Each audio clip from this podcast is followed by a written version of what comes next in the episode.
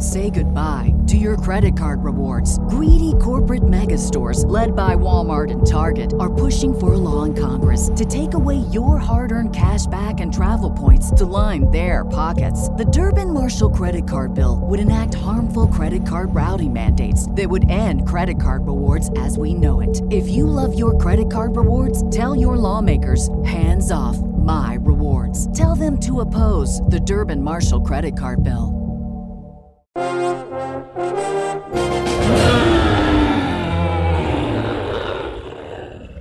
Hello, everybody, and welcome back to Thank Godzilla. It's Friday.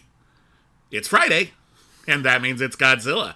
Oh, I'm sorry. It's actually Frankenstein this this week. friend, good. friend, friend, usually good. Yes.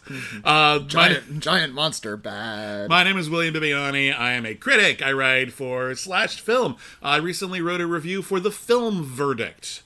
oh, nice. Yeah, so I've, I've got a byline there too now. Isn't that nice? Don't know how much Very work I'll cool. get there, but I have at least You know one. what? One more on your byline. Always, nice? always looks good. Um, uh, my name is Witney Seibold. I too am a critic. I write for Slash Film all day, every day. I don't have other bylines. That's that's my one gig. You're very prolific over there, so please Hmm. listen to re- read everything Witney does. Listen to it if you want to say it out loud as well. Uh, there, there are reading programs Yeah. you can download that will read my stuff to It's you. fun. Uh, and and good editors who uh, sort of catch all my weird typing foibles. Because despite all of the typing I do, still I still need to improve. you've got uh, many a foib. Many a foib. Many a foib. Uh, speaking of foibs, this is a very. We say this almost every week, but we really mean it this time. This is a very weird film we're reviewing this week on Thank Godzilla. It's Friday. Once again, uh, this is a podcast in which we review every single movie in the Godzilla series, including but not limited to all the Godzilla movies. We're also reviewing movies uh, that feature monsters that would eventually interact with Godzilla. We're focusing on all of the the spin-offs and tie-ins.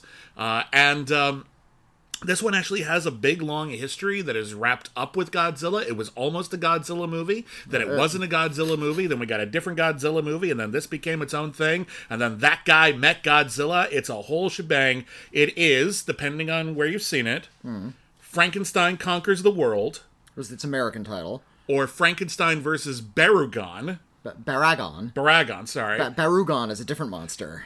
You're right, and I apologize for that. Or if you're in my house, who framed Frankenstein? Uh, it also uh, internationally was released as Frankenstein versus the Giant Devilfish, which is a little odd because the Giant Devilfish, maybe that octopus, It's only not really only a sho- thing. shows up literally two minutes from the end. It- the, the only thing that could even remotely make sense for that is only in some cuts of the movie and literally in the last couple of minutes. Hmm. It's hilarious. This movie has such a weird backstory. Well, we talked about this a little bit when we, we reviewed King Kong versus Godzilla from Yeah. 1962. Uh, that one started as uh, th- there was this weird, uh, ambitious project that two studios were working on simultaneously, where uh, Frankenstein's monster Mm-hmm. was going to grow to enormous size and do combat with Godzilla. Uh, no, no, no. Originally, it Oh no, was it's going to do combat with King Kong. King Kong. Willis O'Brien, who was the original visual effects artist on the original King Kong, uh, he had an 19, idea. 1930s, yeah. Yeah, like w- one of the most iconic movies of all time.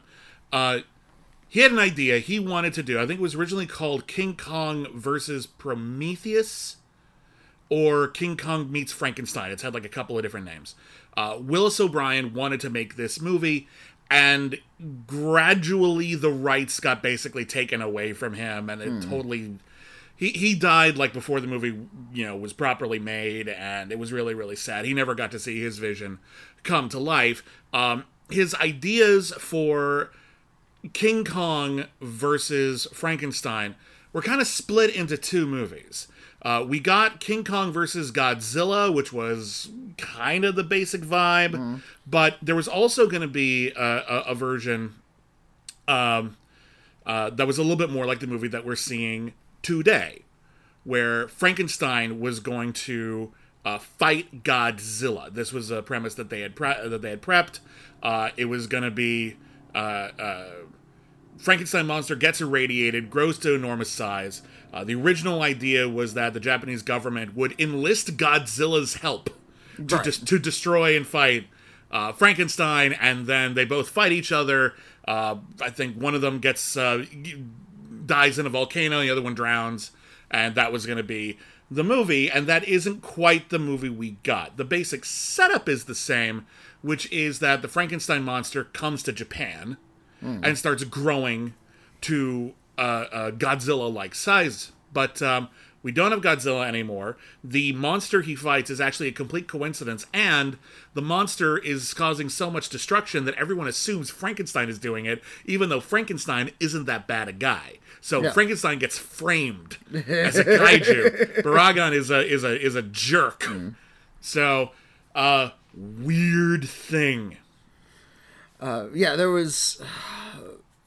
Yeah, this this the, look up the production on like a Wikipedia or something Yeah. because it was a long, complicated path. To Yeah, that was here. that was our truncated version. There's there's more accurate things to find. We don't want to uh, get you know Yeah, but- entirely caught up in in all of that, but yeah. So it's a it's a weird premise. It's gonna lead to a weird film, and uh, it starts off in World War II with Frankenstein in a lab, and you know how like uh, uh, uh, labs that you don't just put like one water and like a liquid in one thing and then it goes into another thing. It has to get sucked up into a series of tubes Yeah. and spin around and go in like a little vial and everything like that, and then like- drip, drip, drip down. like a cooling and mixing process. Yeah. Is, is that what that is? Because my theory was is that liquid is just better after it goes through many tubes, and that's why the Silly Straw Company, uh, you know, made such a big money. And then scientists my, were like, uh, "My God, the Silly Straw Company is right. Let's enlist their help to build these science things." My uh, eight-year-old son earned a lot of skee ball tickets one day Okay. at Dave and Buster's, and bought himself, and he still uses it, a cup that has a straw that starts in the bottom, exits the top of the cup, wraps around the exterior of the cup, and then goes up into the, the child's mouth. Silly So you straws can were the see those thing. things. You can see the liquid traveling through the exterior of the Silly cup. straws take something very, very practical Mm. and makes it fun without completely ruining the practicality. It takes longer to drink, Mm. but you still get the drink. But uh, maybe talk to a chemist because those funny tubes are not just for fun. Okay, they actually serve a scientific purpose. The cat is making noise. Dante, over can I help you, buddy? We're good? Okay. Uh, if any chemists are listening to our show, Hmm. Uh, please let us know what the purpose is of all the little Like weird specifically, tubey uh, like like I said, it's like cooling and mixing. But I know yeah. I'm, I'm no chemist. I know nothing beyond Like that. it's a, it sucks up liquid. It goes up this thing, goes into that thing. It twirls around, around, around, around, around, and then it goes drip, drip, drip, drip, drip. You know what I'm talking about. It looks really cool in a movie too. Yeah. Um, Re- remember in Ed Wood, he like walks into the big uh, empty space. Like, yeah, I want like b- vials and tubes and electrical thing that buzzes. Like, Yeah. he doesn't know what those things are. And I feel like most people who make movies don't. Yeah. It just looks cool. Like because Frankenstein, the uh, the- the actual doctor, I don't think he's in this movie. There's like a German scientist Mm. who has found Frankenstein's still beating heart. Uh, so we know Frankenstein from the. I, guess most people know it from the movie, but you know, it's a, fam- it's, famous a, it's a famous but, yeah. book. I think everyone. I think most But, people at uh, least heard of Frankenstein. 1945, uh, Frankenstein's monster has been rent apart, and only the heart remains. And we don't know the backstory there. We just. Yeah. somebody has Frankenstein monster heart in a box. They they all just assume everyone understands the Frankenstein vibe. They don't go to a lot of trouble to explain the origin of Frankenstein. and and uh, and you know it's it's uh, important because we have important actors sort of giving the the exposition. Oh yeah. Um, you you look them up while I give uh the plot. So they they put Frankenstein's heart in like a a liquid protein solution. This will be important. Oh right, later. it was, it was Takashi Shimura. Yeah. he's back again Oh yeah, and he's only in like one scene. at the beginning. Yeah, Yeah, he's he's a big actor, but he's only in like one scene just to explain Frankenstein shit. Uh, they wrap up the heart, they put it in a in a big box, they put it on a Nazi submarine, and then we follow the line like in the Indiana Jones movies. travels from- all around the world from yeah. Germany down to like the Indian Sea, and then they meet a Japanese sub, like Hmm. surreptitiously in the middle of the ocean, to pass off the heart. and they pass off the heart, and then immediately the German sub is destroyed, and the Japanese sub is like, "Great, we've got the thingy. I hope it was worth it." And then they deliver it to this lab, and it's a still beating heart, and, Wh- uh, and wh- what city is the lab in? It's in Hiroshima It's in Hiroshima. on a very particular date in time. If you've seen Oppenheimer, you probably know.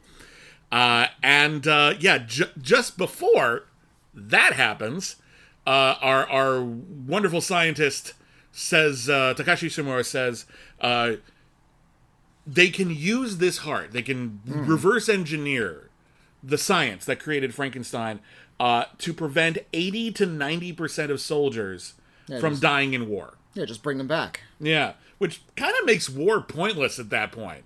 Like Good. We're not, Fine. Yeah, no, I mean, like I'm actually like with you If, on if that. we're using you know Frankenstein science to Yeah. uh, resurrect dead soldiers, why have the soldiers get killed in the first place? yeah, like we're just gonna end up with the same number of soldiers. At that point, it's ridiculous. It's already ridiculous, but you know what I mean. I like that Star Trek episode where they just like fed themselves into a computer. It's like, okay, there, there's this. ma- Ra- we- rather we've than- calculated the, what the damage that this battle would do, and like 20 people died in this battle. So sacrifice 20 of your side. Yeah, and they they, do, and they just dutifully. They don't even drop death a bomb or, or fire any guns or anything. They just say, "We've run it through a computer. The computer mm-hmm. says 20 people on your side died. Please kill 20 of your people." And everyone's like, "That's fair." War, war is just a numbers game. It so, prevents may the well, yeah. architecture from being destroyed. I guess it's worth it. And I'm like, and Kirk, of course, was That, that's weird. Just don't have the. Don't die. Kirk was was very respectful of other people's cultures. Um, anyway, uh, so the bomb drops. This is actually, even though a lot of the monsters in these movies that we reviewed have either been created directly as a result of nuclear blasts or indirectly through lingering radiation, Yeah. this is the first time we've ever seen them actually dramatize the dropping of the nuclear bomb in Japan. Yeah, and I, I think um, it, it's.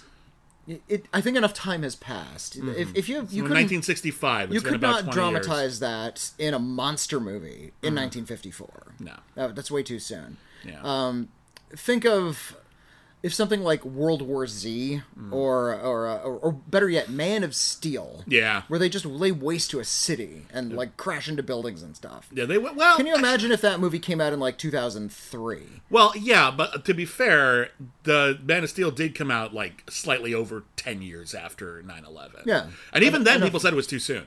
Yeah, Not everybody, yeah. but some people said like, "You know what? This a little is, tacky This still, is this yeah. is maybe not great. I'm not really a huge fan of the city destruction. It's a little close to home." So, uh there there is a line by which you know there will always be people who are very very sensitive and that's totally fair and totally reasonable but there's always some sort of cultural line wherein something that was considered completely so tragic and so close to home for so many people that depicting it was kind of universally to be agreed to be in poor taste or at the very least pushing it Yeah. uh and then at some point enough like young people who weren't there when it happened are older and they have enough distance that you can kind of make a movie more for them Hmm. and you can dramatize it that way because they maybe don't remember what that was like Yeah, and- so they need to dramatize now And Frankenstein conquers the world. That's Yeah. 20 years after the bomb. A generation has passed. yeah Uh, so this of- is they- Ishiro Honda again so like he's, he's Honda. been making do these movies the whole time yeah. And he, uh, so they they dramatize the dropping of the bomb, but then there's like a hard cut Mm-hmm. to a building uh, in Hiroshima that was damaged in the blast. Yeah. I mean. All buildings were, but one that's like still partially built is sort of like a monument, Mm-hmm. uh, and yeah, it fades to the, the present day, and it's still there, and it's still damaged. yeah uh So it's like, okay, this is the the lingering effects, but that's as poignant as this movie is going to get because Yeah. it's also about Frankenstein's irradiated heart. Yeah, it's still we're gonna cut to 15 years later, uh, and uh, two things are happening. One, we have our main characters. They are doctors uh, working in a hospital that is focusing on people who are still suffering from the effects of the radiation from the Hiroshima blast. Really, honestly, I appreciate how sobering that is. Like they're talking about, like this person, you know, doesn't this person knows they're gonna die and they're just waiting out the time and these doctors are just like i you know we found this new discovery but it's not in time to save the woman we just talked to and isn't that terrible and uh, i appreciate that there is uh you know they, they know that that's not fun that that is genuine tragedy and we're building on that and that is their motivation to do a lot of the things in the movie to prevent uh that kind of tragedy from ever happening at least the same way again. Um, meanwhile, uh, there is a, char- uh, a character they keep referring to as the waif, which is a pretty an- uh, antiquated term, but uh, basically a homeless kid. Yeah. Uh, and it's a it's a young was- teenager or young teenager it's, he's 15. Uh, yeah. And, uh, oh, well, I guess he would be. Yeah. he's, he's Yeah. 15 years old because, uh, and they explain it pretty quick. Uh, and it's pretty obvious what's going on because uh, he has like a square Frankenstein head. Yeah, Uh, in the Boris Karloff vein. Yeah. Yeah. They refer to him as Caucasian. He's played by a Japanese actor. Mm-hmm. Yeah. with who put on like green contact lenses. Uh, Not a Caucasian actor. No, no, Uh, no. Uh, Someone someone argues that like maybe uh, this was a child of a soldier visiting in Japan, and the mother was a sex worker, and she didn't want to have the baby. She just sort of like, abandoned it. abandoned the child So the that's child like it's like half. American, half Japanese. That was something they they toyed with, but the basic vibe of it is that heart grew into a person when no Mm. one was looking. And now it's a 15 year old boy who is wandering the streets and eating everyone's pets. And there's actually a really gruesome image of a couple of a, of a bunch of kids, like little kids, like fifth, hmm. fifth graders, like coming to school, like, yeah, I'm going to get my stuff for class. And then they look shocked and they run away and the camera turns down. And it's a rabbit that has been like torn to pieces. And it's hmm. pretty visceral, actually. Like, that's that's kind of gross for these kinds of movies. People eat rabbits. I mean, understand that's- that, but this just to see it like torn to shreds like that is it's it's not the image you want. When they when they when uh, they offer rabbit on a menu, they don't show you that image. I suppose not. It's not. It's and again, if a, if a child is, it sees that suddenly, it's going to be kind of traumatic. Frankenstein's Yeah. heart has grown into a teenager. And You it's- know, like and you do. And it's eating foods, and they uh, eventually reveal that uh, Frankenstein requires protein. Yeah. It's all he needs is protein, and protein makes Frankenstein grow. Mm-hmm. Not just from like a baby into a teenager, but, but get keep growing larger forever. and larger. Yeah. Theoretically, Frankenstein can keep growing until he's the size of the planet. Hmm. Uh, it's weird that that like it seems like Frankenstein has established a certain equilibrium at the beginning of the movie because he's not growing from scene to scene, but later on he does grow Well, from they, scene when to they scene. start overfeeding him. Well, what is overfeeding Frankenstein? Is like a lo- what, Uh, where's that line? It That's seems kind of like vague. he's been eating just enough protein to stay Yeah. human size, and when they finally uh, try to befriend him and feed him and feed him, Yeah. that's when he starts growing into a giant. So our trio of scientists, there's an American scientist played by is it Nick Adams is the guy's Nick name? Adams is the actor, Nick Adams, yeah. who we'll see again, uh, and uh, and two other scientists. They um, um oh what are their names? Uh, uh, Tadao Takashima and Kumi Mitsuno. Hmm. Uh, they uh, they managed to find this this young man, and they take him to their uh, hospital to to take care of them, and he's you know he hasn't been like raised by people he doesn't really know human language uh, there's a scene in which it looks like uh, he's going to attack uh, kumi mitsuno's character Mizu- and- Mizuno, yeah mizuno um, not Mitsuno. sorry It's- that's that's that's me being italian Di- sorry different, about that different letter. Yeah. no, it's me being Italian. Sorry about that. But um, uh, and the doctors are like, "Oh, we have to stop him. He's about to hurt her." And it's like, "No, no, no. He she just had a shiny on Yeah, her on her necklace, and he likes shiny yeah. Mm. things. He's not violent. He's He, he trashed a TV, threw Yeah. a TV out a window. But the I mean, TV who scared has- him. Who hasn't done that? yeah, but the TV scared him, Uh-huh. so it's it's understandable considering he doesn't understand how these things work. But uh, they panic and they end up shackling him and putting him in the basement in a cage, yeah. And I'm like, holy shit! Around this time, uh, a guy who uh, was there during uh, uh, when when they delivered the heart at the beginning of the movie. Uh, comes in and says, "Oh yeah, that's Frankenstein. Yeah, that's a Frankenstein heart. We got that in World War II. Yeah, big deal. Turns out you feed it enough protein, it goes on forever." And everyone just sort of nods, like, "Hmm, this makes sense." no one, no one, no one questions it. No one's like, "Wasn't that a book? Wasn't that like a novel made up by somebody?" No, it's it's fact in this. Oh. re- remember, because there's precedent. Remember when we saw I Frankenstein? Mm-hmm. That posited that Frankenstein really did make a monster, and he lived into the future and became like a night warrior. yes. Remember how stupid that movie? That movie's very, very stupid. And uh, that movie is what pissed me off about that movie is it doesn't even credit Mary Shelley until No. the thank yous in the final credits. Not even based on an idea by mm. like holy shit. I know it's in public domain, but my god, the disrespect. That just occurred to me. I actually didn't check to see if if she's credited in this She's movie. not. Oh, that sucks. The disrespect. The disrespect. Can you? Uh, okay, so imagine you're Mary Shelley. Mm-hmm. As teenager, you're partying with these absinthe drinking weirdos in Yeah. this big mansion, and Lord Byron is there collecting his tears and vials. And I saw the movie Gothic. I got the gist. yeah, you, you picture yourself in the movie Gothic. Yeah. Do you think that Mary Shelley could have ever fathomed that someday this this like horror novel that she's writing to scare her husband was gonna like fight a giant dog mole? No one can picture. No one can predict In Japan. Things. No one can predict these things. They don't know what a, what a baragon is. Like, So in 75 years, when they're dramatizing this podcast, and we're 800 feet tall and we're throwing planets at each other when we disagree, giant mummies attacking us. It'll be great. Uh, we couldn't have predicted that. Well, Yeah. we, we didn't I- see that I coming. predicted the mummies. I got it right. Okay, if there's mummies, Yeah. Well, now the mummies are canon. Now that you've said it, the mummies not, are part of it's not our, surprising. our myth. Yeah, Yeah, got it's, it. it's just the natural part of the universe. Someone draw that. Um, us fighting giant mummies oh my god. Um, with, with the podcast mic. like standing on top of planets too, like like like a great Jack Kirby cover or something. Ugh, that would that would make me happy. But uh, anyway, uh, so they, he explains the Frankenstein thing. They get it. Uh, one of the scientists uh, travels to Germany to verify this story. Uh, and they meet the scientist that we saw at the beginning of the movie, but now he has white hair. Time has passed. And the guy explains. He doesn't explain what he's doing outside of prison since he was helping the Nazis, but he explains. and, and he's in Frankfurt. He's not like hiding out in Argentina Yeah, or something. Uh, Eh, Okay, but anyway, I- I- you have to expect him to be like in prison with like Hannibal Lecter style, and, like, you know, but he's still got the beakers. We let him have the beakers. It's mostly saline. Um, he doesn't feel like he's doing it. it makes him feel Yeah. like he's doing science. Yeah. Uh, the, he explains there's only one way to tell if that boy you found is Frankenstein. Cut off an arm or a leg. If he grows the arm or a leg back, and or if the arm or leg crawls off on its own, it was Frankenstein. Never it's- mind. Never mind if he's not.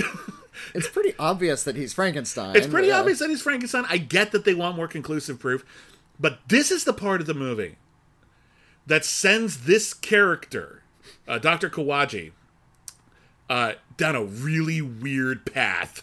Because from this moment on, he's like, the, the guy says you got to cut off his arm and a leg, and the guy's just like, hmm. I have always wanted an excuse to cut off an arm or a leg. And he hmm. like goes back to Japan and like when no one else is looking, he like goes down into the the cell with like a big syringe like he's to cut off the guy's arms and legs. And then later on in the movie when all the shit hits the fan and Frankenstein's running amok and everything like that, he's just like I just really want to cut off a finger and it's like this serial right, killer. He this about, serial killer has been activated and we're never going to address this. It's too bad we can't get a finger. Yeah. It's so weird. Well, there, there's this weird, like, little kid fascination uh, Mm-hmm. about bodies in in this movie. Yeah. Uh, this idea of like cut you cut off a limb and it grows back. Like it's kind of cartoon logic. Yeah, they cut off Frankenstein's hand. The hand walks away. Not not as cool as in like the Evil Dead movies, but the same premise. Uh, Yeah. Part of it's like a mechanical effect, and then there's a lot of like camera trickery when somebody's wearing a glove. But Yeah.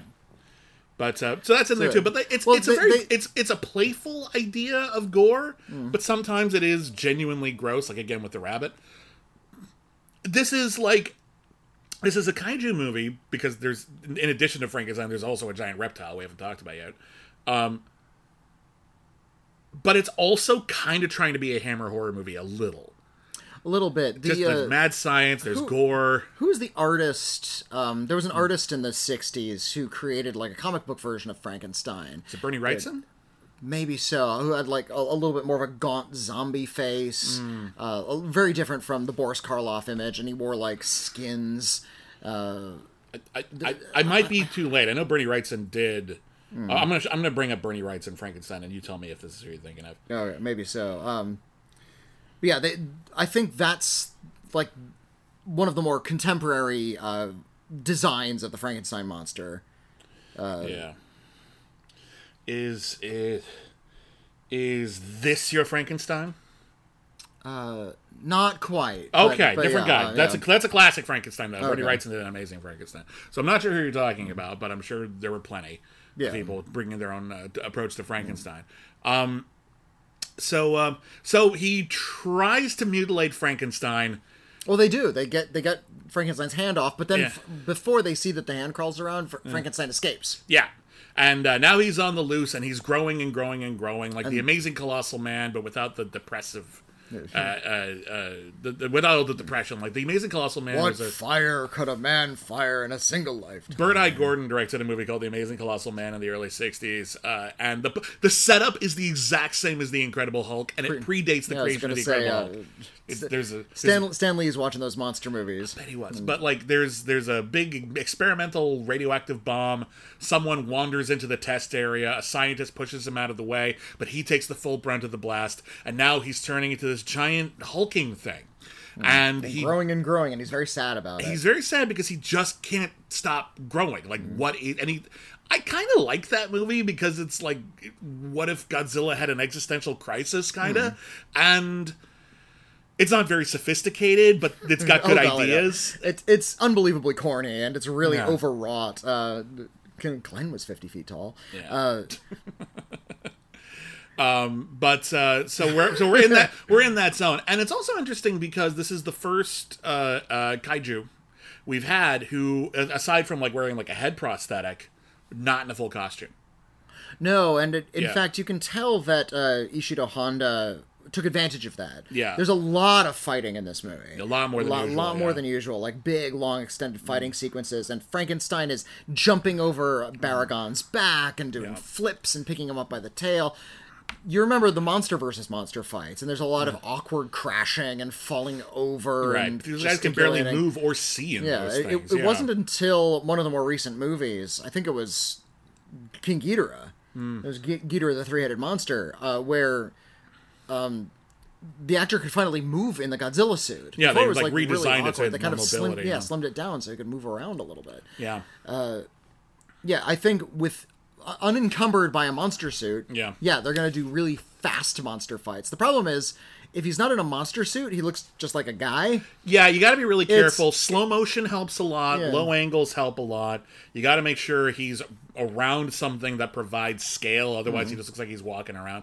I think Ishiro Honda actually mostly gets away with it. I think there's some really good they- uh, shots in this movie. Frankenstein is a giant, actually. Honda is, you know, this is second nature to him by now, Yeah. but he's uh, really good about keeping his monsters on like miniature forest sets and putting like small Mm-hmm. trees next to them, so they always look a little bit large. The problem is he also speeds up the film during the fights. Sometimes, yeah. It's really quick, and it doesn't make Frankenstein look large. It makes Baragon look small. Yeah, that's the Uh, rest. by the way, Baragon. Baragon! Uh, Baragon is a is dog puppy monster. He's a reptile with big flappy beagle ears. Yeah. and I kind of love him. and, and a little glowing horn on his yeah, nose. and it, it can shoot like a laser beam at you. Or, Uh, no, it, it's not the horn. He breathes like Oh, red, he breathes. it, red, that's right. red blast. But, yeah. but the horn glows, and that's why I got confused. Um, Baragon is a subterranean monster. He's been living underground this whole time, and he's been sort of like burrowing under various parts of Japan, creating sinkholes, eating Well, uh, people apparently uh, off Yeah. camera. And th- there's a really wonderful line of dialogue. Frankenstein doesn't eat people.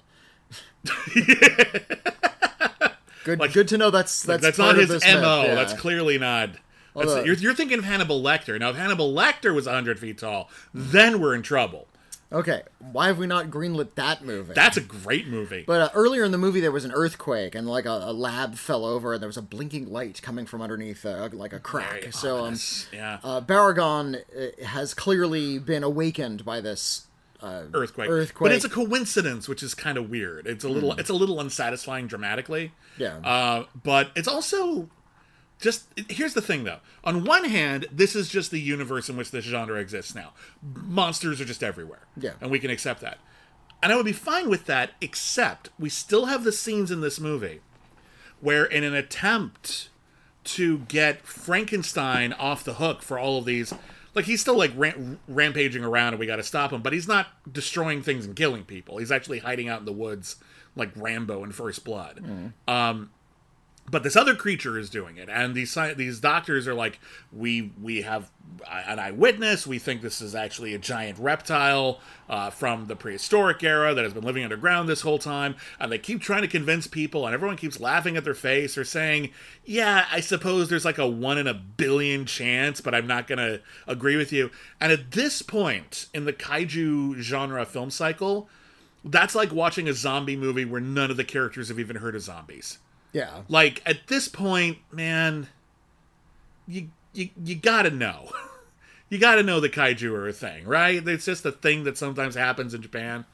like especially in Japan. But we have it. What was it? MSC the Great. Every country has a monster.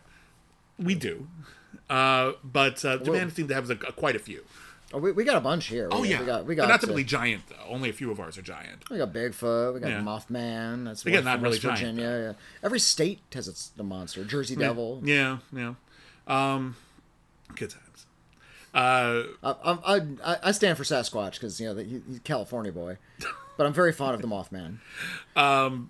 Say goodbye to your credit card rewards. Greedy corporate mega stores, led by Walmart and Target, are pushing for a law in Congress to take away your hard earned cash back and travel points to line their pockets. The Durbin Marshall credit card bill would enact harmful credit card routing mandates that would end credit card rewards as we know it. If you love your credit card rewards, tell your lawmakers hands off my rewards. Tell them to oppose the Durbin Marshall credit card bill. Anyway, so uh, they're they're trying to convince people that Frankenstein is innocent, and uh, nobody wants to believe them. There's a there's a line I appreciate actually, which is where they're talking about an actual practical consideration. We're running out of money. It's like we've been we've been searching for true, Frankenstein this whole time, and and uh, Well, they're- they're uh, having- Doctor Doctor Tagami is uh, she's saying like um like yeah the the hotel we we can pay them like later on like layaway, but the daily helicopter rides are getting expensive. and they're having trouble tracking down Frankenstein because there's animals disappearing and there's uh, you know, these monster attacks. Yeah. all through like on every mountain in, in the Japanese countryside. And yeah, which which we we know is because there are two monsters in Yeah, different so places, but they think it's just a huge search area. yeah, they they they're chasing back and forth between these various areas, thinking it's just Frankenstein sprinting around when Yeah. really there's two monsters.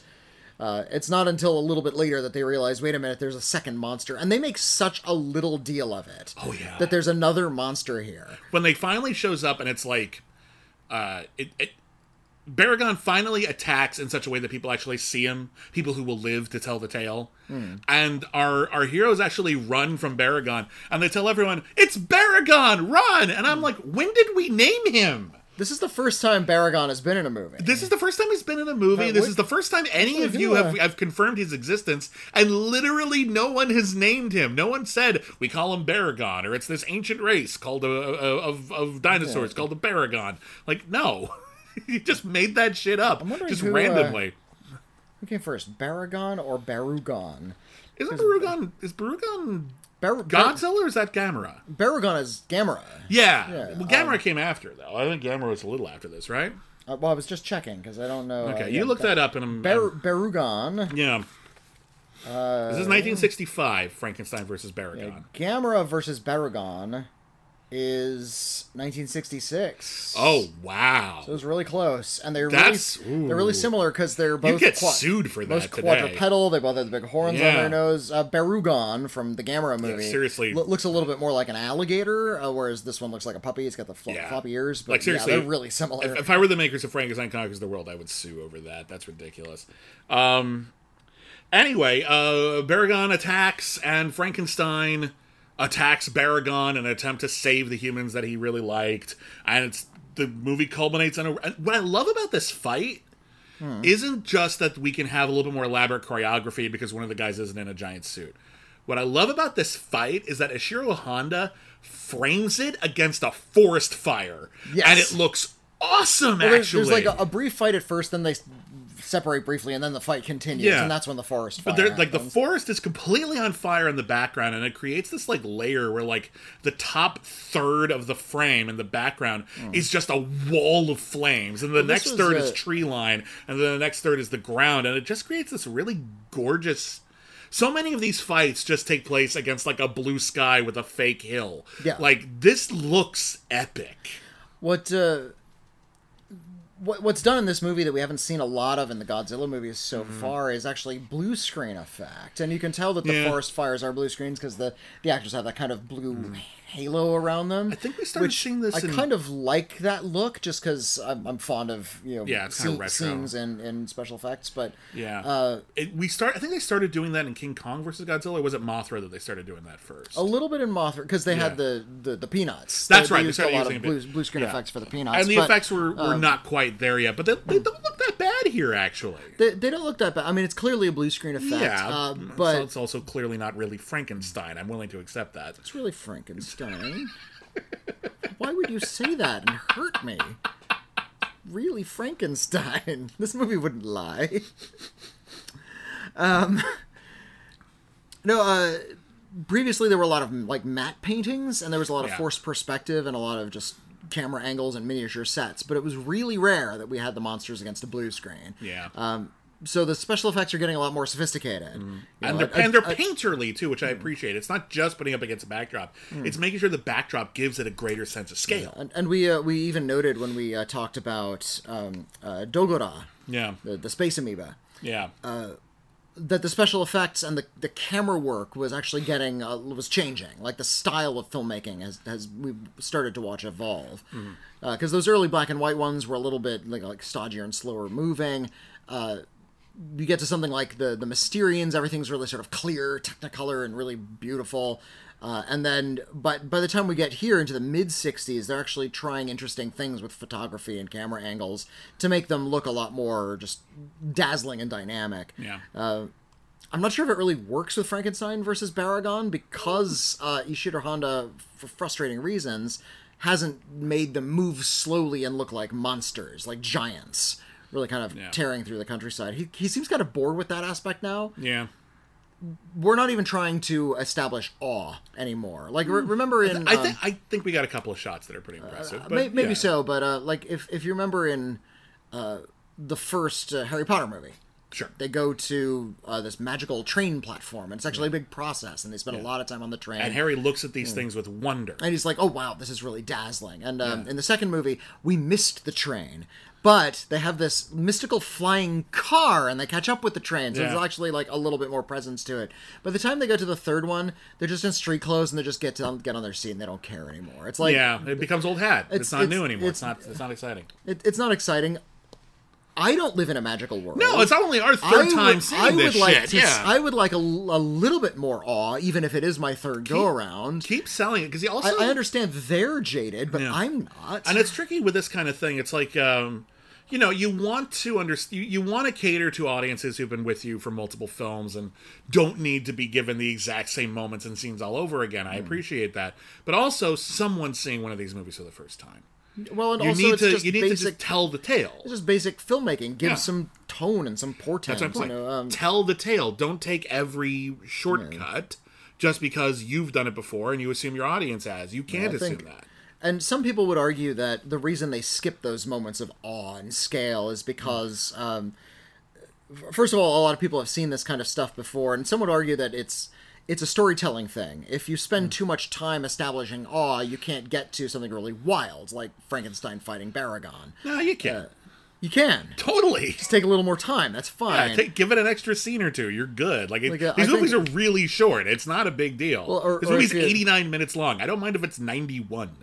It's it's uh or if if you went to into something like Avengers, which has like forty main characters, and they spent a long time establishing where each of these characters were and who they were, uh, it would never get going. You'd have to Yeah. sp- you have to speed through some of that. Yeah. You But- take some of it for granted. But you also pick your battles, and Yeah. you know that like some at some point you do need to really sell new ideas, new characters, etc. Um, anyway, Frankenstein fights Baragon, and they Frankenstein wins.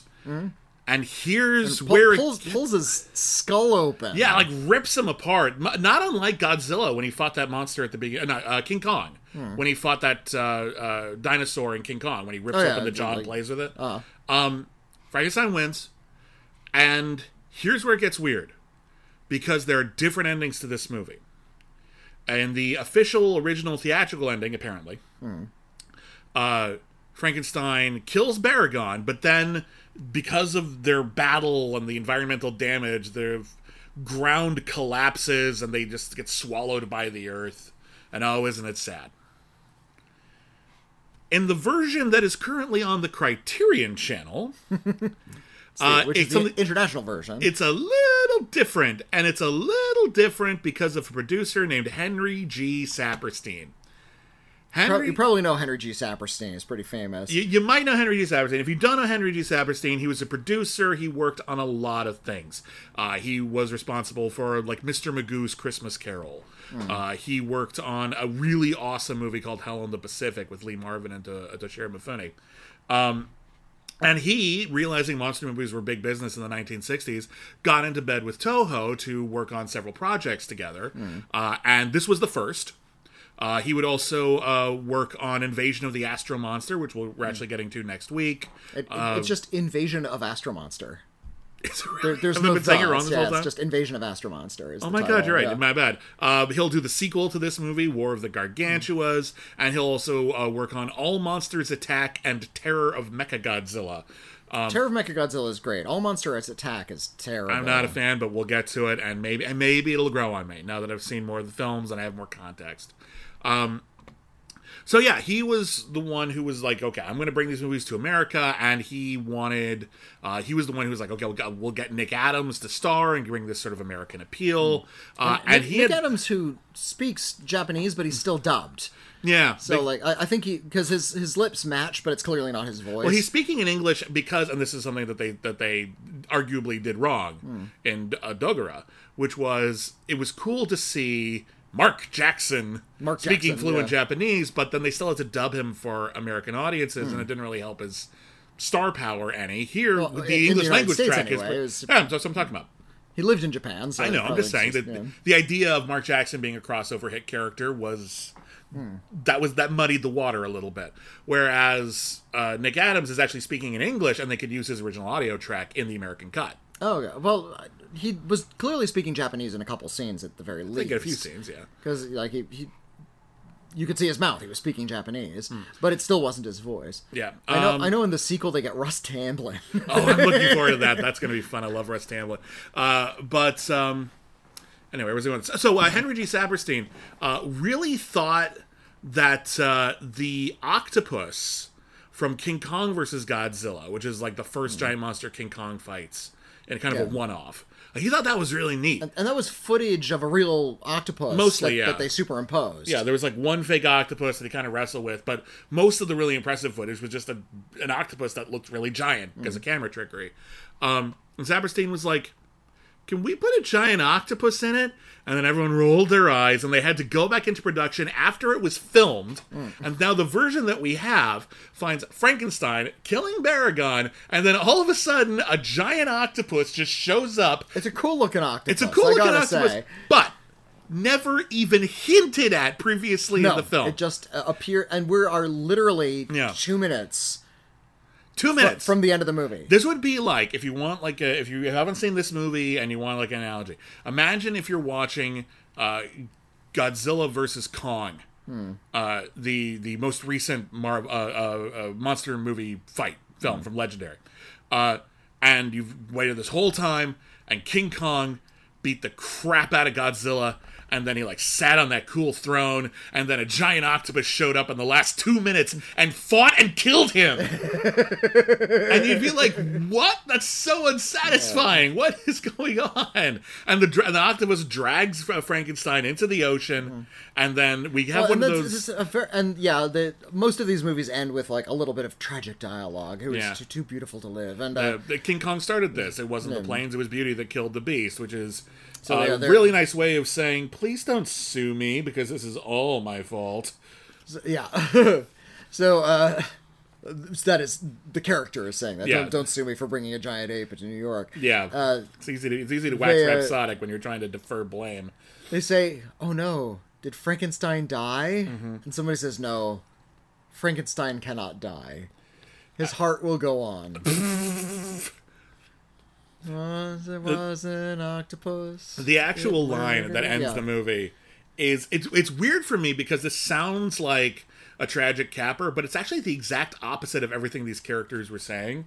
Uh, he says, perhaps the best, I'm translating, obviously, this is what the subtitle said. Hmm. Perhaps the best thing would be for him to die. Hmm. After all, he's, only a monster. Only a monster. Fuck you! what the shit? He saved your life, asshole! What the hell? He's still a monster. He's a monster. Yeah, but no, honestly, no. It's- At this, it's- it's come one of- on. well, it's- oh, here's the here's the thing. Piss me off.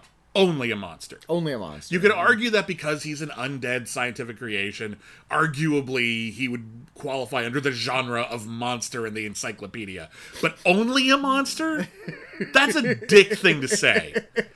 That creature had agency, that creature protected people that you cared about. Come on. I, I think it's one of those. Uh, That's like calling Lassie only a monster. like, it's not human, must be a monster. Like, come on, he saved Timmy for how many wells? I love. I'd love to. See, I would love to see a, a, ninety foot lassie Yeah. ta taking down Baragon because there's some you know, dog Now, monsters. that's a movie. Yeah, oh, it's going to be a little while. We won't see a King Caesar until the '70s, but that's that's kind of like a, dog-looking monster. He's a doggy monster kind of, Yeah, kind of uh, upright bipedal doggy-looking. yeah.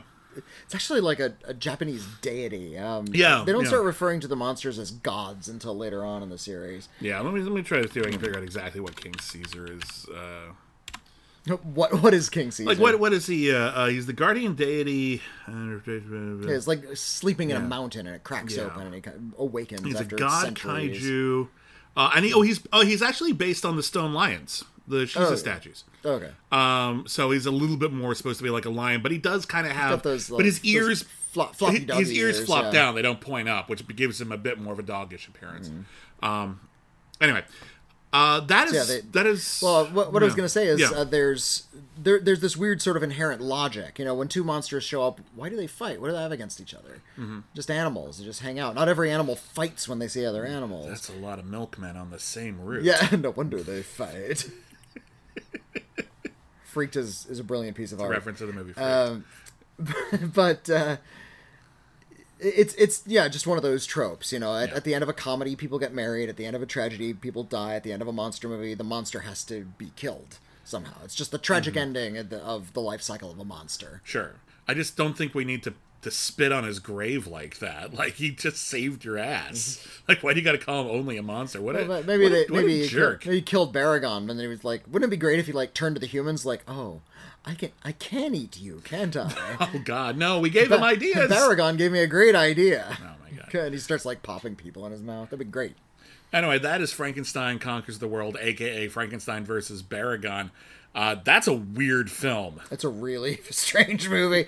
Uh, the idea of a giant Frankenstein is kind of odd enough. Yeah, it's fun It's, though. it's amusing. It's a great, Yeah. I, great, Yeah. great idea to get some like fun monster images. if you but- buy into the idea that Frankenstein, because his life was created artificially, is like kind of out of control, like Mm. Yeah. he's so alive, he will just keep growing.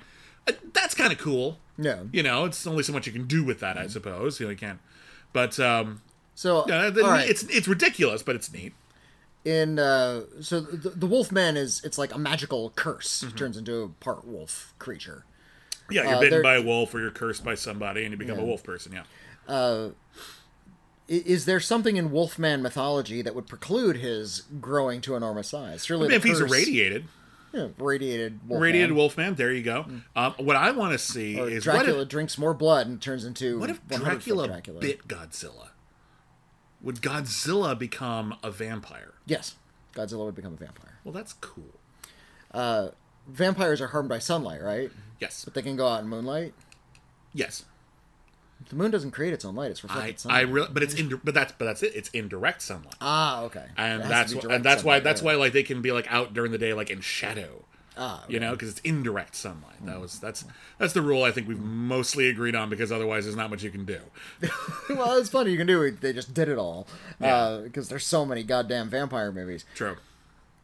Uh, unfortunately, they don't like dip further into the Universal monster canon and overlap it with the Toho monster No, canon. there's so much you could have done. It would have been the delight. The Phantom of the Opera versus Godzilla. Can, can you imagine Godzilla putting on like a mask? Who could he be? Sing for me, Christine. Rawr!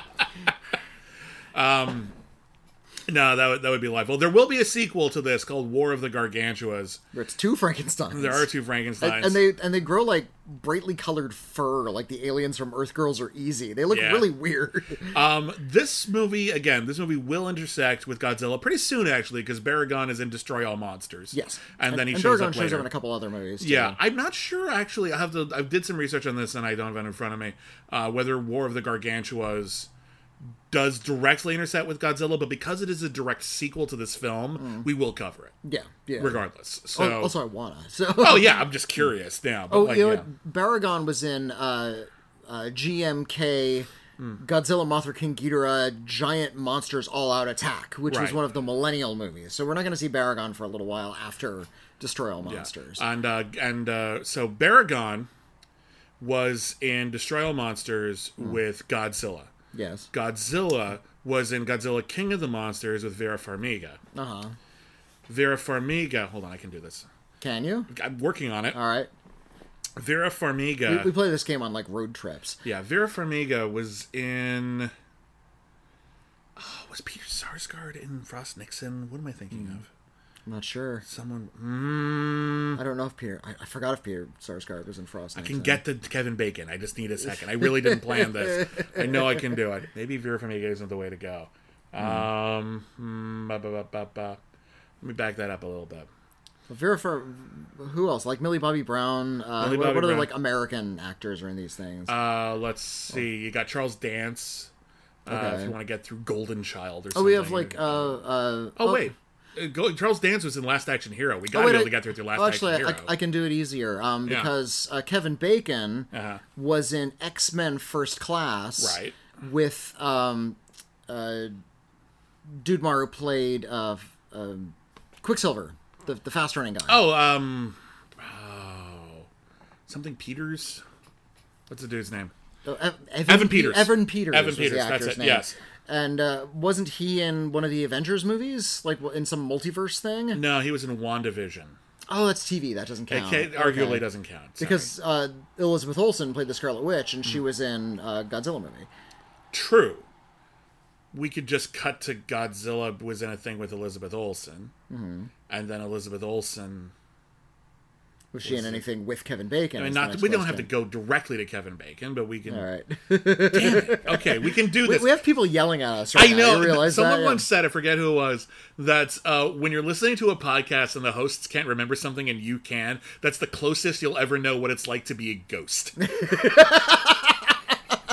How does it feel to haunt us? yeah, and he's like People- yelling. It's like, People no. we- already at this point come up with like three alternatives Yeah. getting Godzilla to Kevin Bacon. Oh God, I, I can't find my cufflinks, and the cuffs like they're here.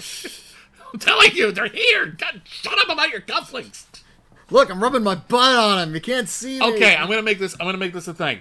Everybody who's listening, if you want to play the Six Degrees of Kevin Bacon game, if you don't know the rules, you can look it up. Um, if you can get us from Baragon to Kevin Bacon in under six moves, let us know. Tell us on social media Specifically to to Baragon. to Baragon. All right. So you got That means if you're going to go through Godzilla, you got to go through that extra step of either doing Destroy All Monsters or uh, uh, one of the other ones that he's in. Well, Uh. Baragon was played by Haruo Nakajima, who plays Godzilla in most of these things. Okay, So, so you can go surely, through the actor, not the character. That's fine. Yeah. In any case, th- that's your assignment.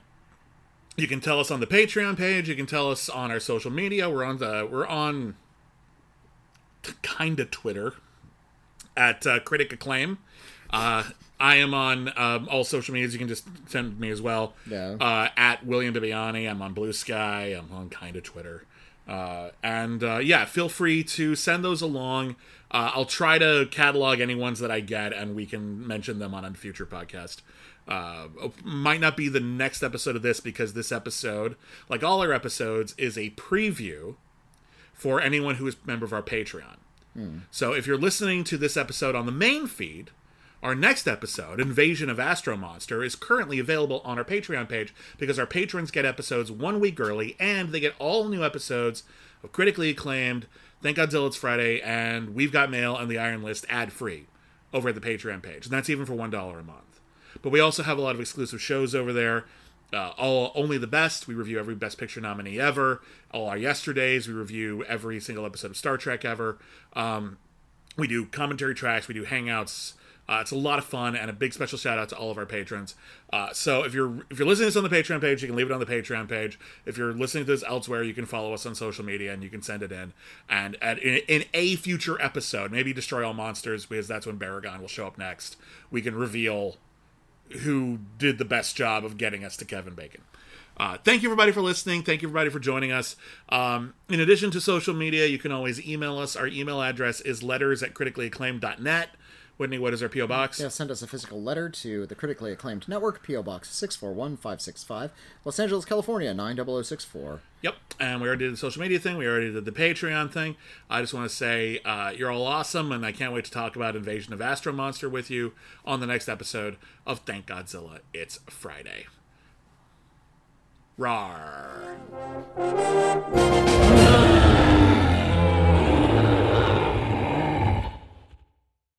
Say goodbye to your credit card rewards. Greedy corporate mega stores, led by Walmart and Target, are pushing for a law in Congress to take away your hard earned cash back and travel points to line their pockets. The Durbin Marshall credit card bill would enact harmful credit card routing mandates that would end credit card rewards as we know it. If you love your credit card rewards, tell your lawmakers hands off my rewards. Tell them to oppose the Durbin Marshall credit card bill.